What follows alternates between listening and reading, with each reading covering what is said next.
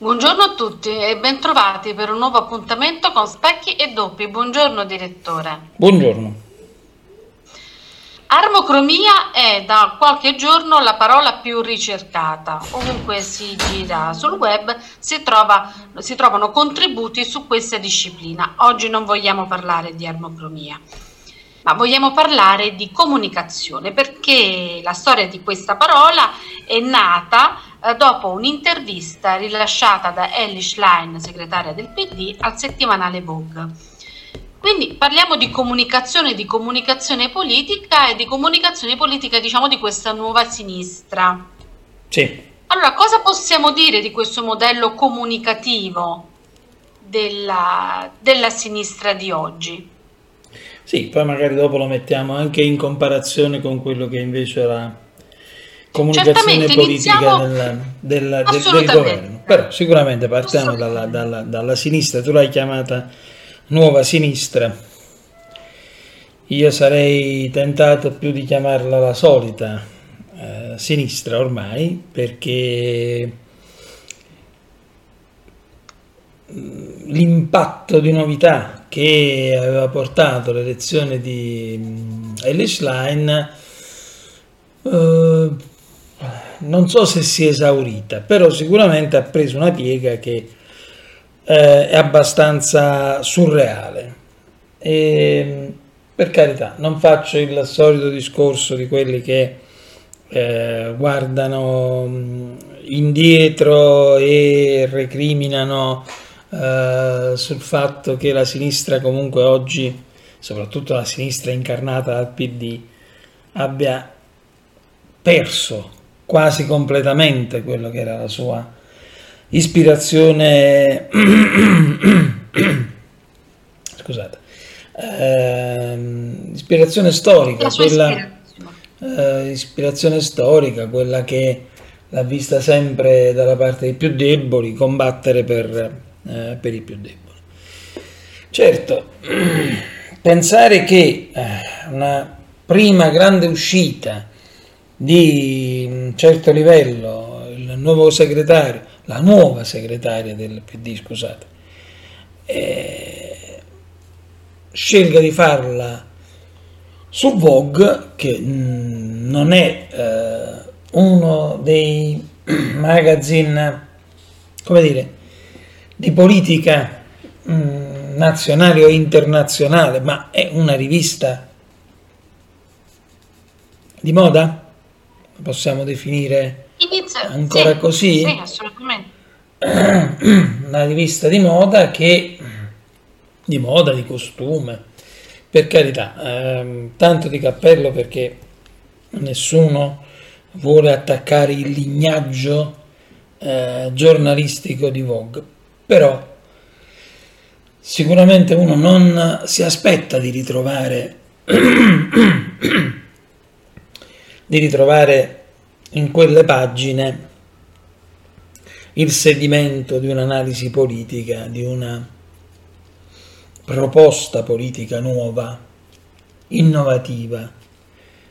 E quando poi fra le cose parliamoci chiaramente, chi l'ha letta sa benissimo che stiamo parlando di una, di una um, intervista molto lunga, molto lunga che ha preso molto spazio, quindi un servizio molto articolato quello che uh, Vogue ha uh, editato.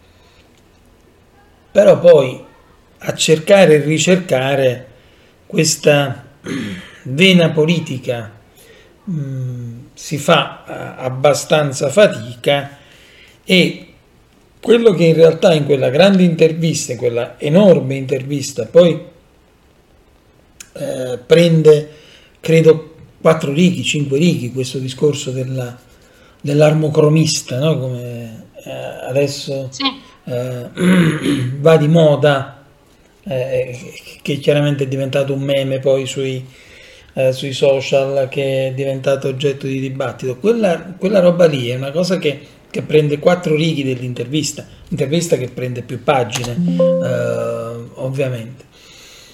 Eppure l'unica cosa, l'unica cosa che ha avuto risonanza è questa cosa strana, eh, per cui la segretaria del PD, ci annuncia che c'è questa persona che si occupa di mettere insieme i colori più adatti a lei per darle un'immagine eh, più spendibile. Se questo è quello che rimane di tutto quel servizio, ed è quello che rimane di tutto quel servizio, a me lascia abbastanza interdetto, sinceramente. Siamo un po' tornati ai tempi di Bertinotti e del Kashmir. Ma Bertinotti, il Kashmir, eh, sì, eh, anche se in realtà, voglio dire, però adesso se lo dico poi mi diventa oggetto di tutte le critiche possibili ed immaginabili. Mi sembra che lo spessore politico di Bertinotti fosse un attimo più consolidato, ecco diciamo così. Um, il discorso due è personaggi che diversi. Personaggi due molto personaggi. diversi, di estrazione molto diversa, uno sindacalista, l'altra invece, um, come dire, eh, personaggio politico molto nuovo, molto, eh, anche se con, esperienze anche amministrative alle spalle, una formazione comunque abbastanza solida. Ma diciamo comunque una formazione e comunque una militanza e una espressione politica che io non mi sento di definire proletaria. Mm. Se ovviamente posto e considerato se noi teniamo sempre come valido il discorso della sinistra che si eh, dovrebbe far espressione di quello che è il mm, ceto eh, medio basso della popolazione, eh, intendendo con medio basso chiaramente il riferimento al reddito, eh, non, eh, non, ad altre, non, non ad altre cose. Mi sembra che l'Isline per estrazione per esperienza e eh, sia abbastanza lontano da quella, mm, da quella visione. E... Ehm, Io li raffrontavo non tanto mm, come personaggi, ma ehm, come, un po' come approccio a, quella, a quell'elemento proletario di cui parlavi tu. Ho un po' come l'impressione, poi mm, smentiscimi se sbaglio, ho un po' come l'impressione che a sinistra ehm, si sia un po' come si sia un po' come mm, così impegnati a, nelle proprie lotte che mm, non si ha il tempo di, appunto, di pensare a cosa si indossa, che tutto ciò che riguarda l'immagine è sempre secondario perché sono i contenuti che, mh, mm, che contano. Ma questo allora, potrebbe anche avere un suo perché, ma proprio essere così impegnati nella lotta che a non pensare appunto a come la si comunica, a cosa, a cosa mettere indosso, ma anche a... No, no ma io ne faccio, io ne faccio un altro discorso. Io ne faccio un altro discorso. Per me la slime può vestirsi come le pare. Um, può vestirsi con i vestiti del mercatino, come può vestirsi con i vestiti firmati dai grandi stilisti. Non è questo il problema, non me ne faccio un problema, tutto al più sarà un problema suo, voglio dire, poi di eh, magari giustificare questo, questo tenore agli occhi degli altri, però ripeto, è una persona che viene da una posizione già di agiatezza familiare, quindi non mi meraviglierei se vestisse firmato, ma non è questo il problema. Il problema è la comunicazione e la comunicazione, soprattutto la comunicazione politica, ma la comunicazione in generale, è fatta di tante cose messe insieme. C'è una comunicazione verbale, c'è una comunicazione paraverbale, c'è una comunicazione non verbale e in quest'ambito sicuramente il modo di porsi, quindi l'abbigliamento, è anch'esso importante. Ma qui la scelta comunicativa viene aggravata dall'aver affidato alle colonne di un magazine patinato eh, che io sfido insomma a mh, mm, identificare con un pubblico tipo quello del metalmeccanico di turno, insomma, per carità è verissimo che mm, questo discorso delle classi sociali, questo discorso eh, è diventato tutto molto più fluido, non è più così mm, statico, non è più così eh, preciso ed indelebile come era 20, 30, 40 anni fa. Però non mi sembra proprio il mezzo eh, attraverso cui fare comunicazione al proprio elettorato. Tranne che lei non ritenga che il proprio elettorato si rispecchi in quel magazine. Eh, per carità, poi là bisognerà vedere i numeri che cosa eh, diranno. Di sicuro, ecco, io vedo una comunicazione quella che lei sta portando avanti, non aderente a quella che è la presupposizione del suo ruolo. Quindi una grandissima discrasia in questo senso che non so se sia dettata dalla mancanza di qualcuno che armonizzi la sua comunicazione o sia dettata da presupposizioni sue personali non condivisibili, ma che comunque, voglio dire, sono queste. In entrambi i casi credo che un buon servizio alla sinistra questa cosa non l'abbia fatta. Dicevi in apertura di voler mettere a confronto i due modelli comunicativi di sinistra e di destra. Sì. Quindi dall'altro lato invece cosa troviamo? E beh, dall'altro lato troviamo Giorgia Meloni. Dall'altro lato troviamo lei che il giorno del primo maggio, festa dei lavoratori, indice un Consiglio dei Ministri, approva un decreto che credo in qualche maniera abbia nella sua titolazione qualcosa che afferisce ai lavoratori al lavoro, un decreto che chiaramente va ad incidere sulla materia del lavoro, va ad incidere secondo quelli che sono i presupposti della politica, che, del programma politico che lei ha, ha esplicitato e porta avanti. No?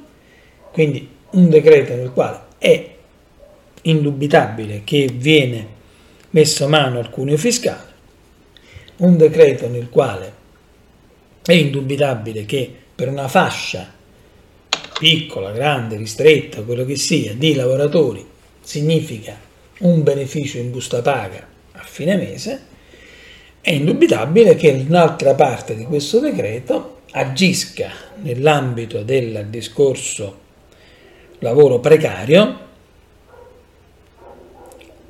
eh, rendendolo un po' più appetibile rispetto al passato in cui si cercava, passato prossimo in cui si è cercato in qualche maniera di limitarlo per cercare di dare maggior, maggior sfogo a quello che è il lavoro a tempo indeterminato. Anche qui un attimo un flashback, non dimentichiamoci che chi introduce il concetto di eh, lavoro a tempo determinato e lo persegue in maniera molto forte è la sinistra, è la legge Biaggi e tutto quello che ne è conseguito, ovviamente. Per cui chi attacca la Meloni da questo punto di vista dovrebbe essere uno di quelli che eh, dovrebbe essere senza peccato da sinistra e sinceramente ne vedo pochi in giro. Eh, ma quello che più mi preme sottolineare è il modo in cui lei sceglie di comunicare questa cosa con un video che poi è stato speso in maniera trasversale in maniera cross mediale, no? come si suol dire oggi. Sì. E, ed è un video mh, mm, dove eh, le doti di comunicazione vengono messe estremamente in evidenza. Per carità, il video è costruito, il video segue una sceneggiatura, eh, lei nei corridoi, questo incedere che viene ripreso dalla macchina da presa, lei che entra nella, nell'aula del Consiglio dei Ministri, la uh, suonata di campanello e l'applauso del, del, dei ministri stesso. Si può dire di tutto. Si può dire che sia costruito, che sia un po' artificiale, ma in realtà è un metodo comunicativo che arriva. E arriva a chi? Arriva non a chi fa trattati di filosofia teoretica, arriva a quel pubblico politico, chiamiamolo così, fra virgolette, eh, che a lei interessa raggiungere e che è quell'elettorato che poi le ha dato il voto e che l'ha eh, promossa Presidente del Consiglio dei Ministri. Delle due comunicazioni, quella più aderente, più confacente, ma anche più redditizia, a me sembra che sia quella della, di Giorgia Meloni.